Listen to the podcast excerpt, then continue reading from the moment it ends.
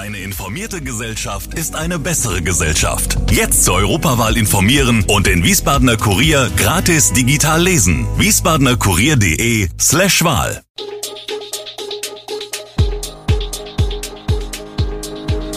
Gude, unser morgendliches News Update. Das Wichtigste aus Wiesbaden für Sie im Überblick.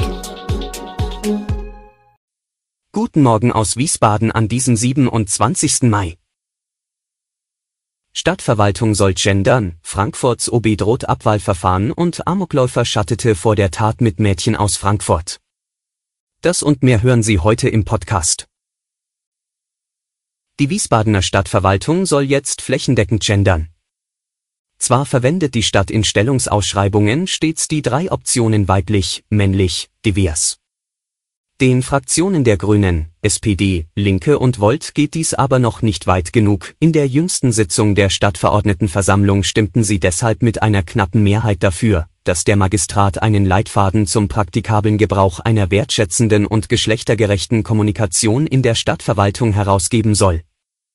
Der Antrag sorgte im Stadtparlament für rege Diskussionen. Vor allem die AfD sprach sich deutlich gegen den Antrag aus und wollte mit einem eigenen Antrag die Stadtverwaltung anweisen, ganz aufs Gendern zu verzichten. CDU, FDP, die Freien Wähler und die anderen Abgeordneten sehen das Gendern ebenfalls kritisch. Sprache bedeutet Teilhabe und Integration und keine Ausgrenzung.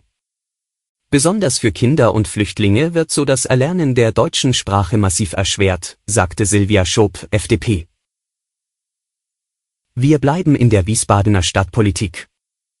Die Verhandlungen über eine Koalition in der Wiesbadener Stadtverordnetenversammlung befinden sich offenbar kurz vor dem Abschluss.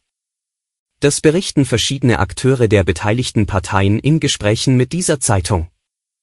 Offiziell möchte sich kein Vertreter von Grünen, SPD, Linke und Volt äußern, die Partner haben Stillschweigen bis zum Abschluss eines Koalitionsvertrags vereinbart.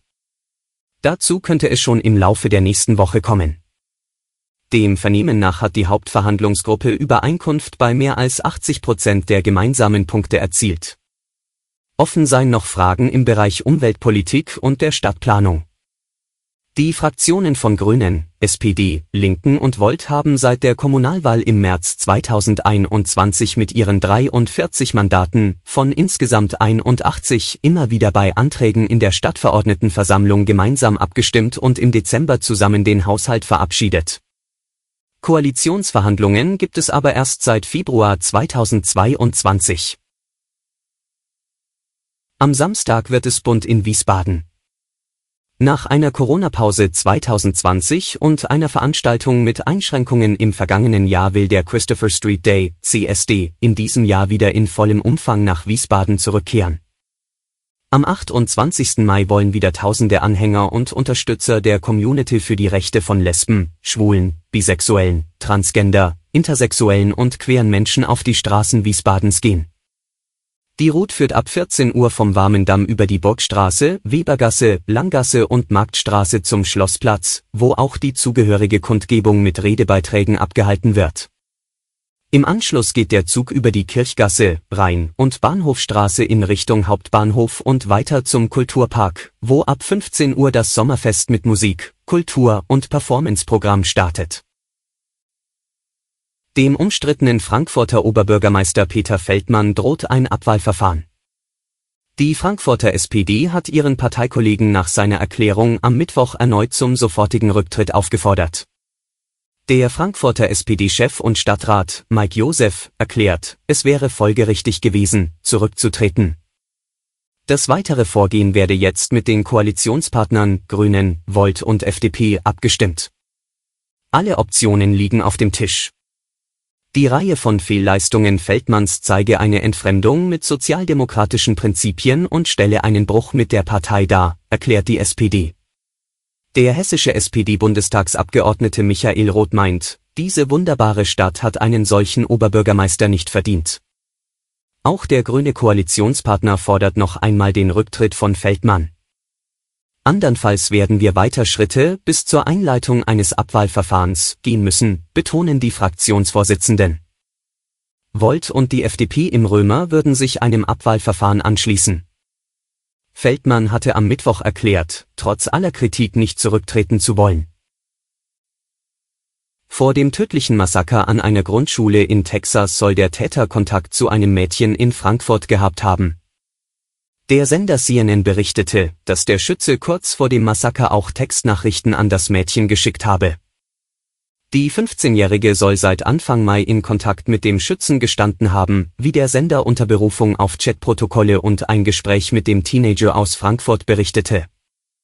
Der Schütze schickte dem Sender zufolge auch Videos von sich an das Mädchen.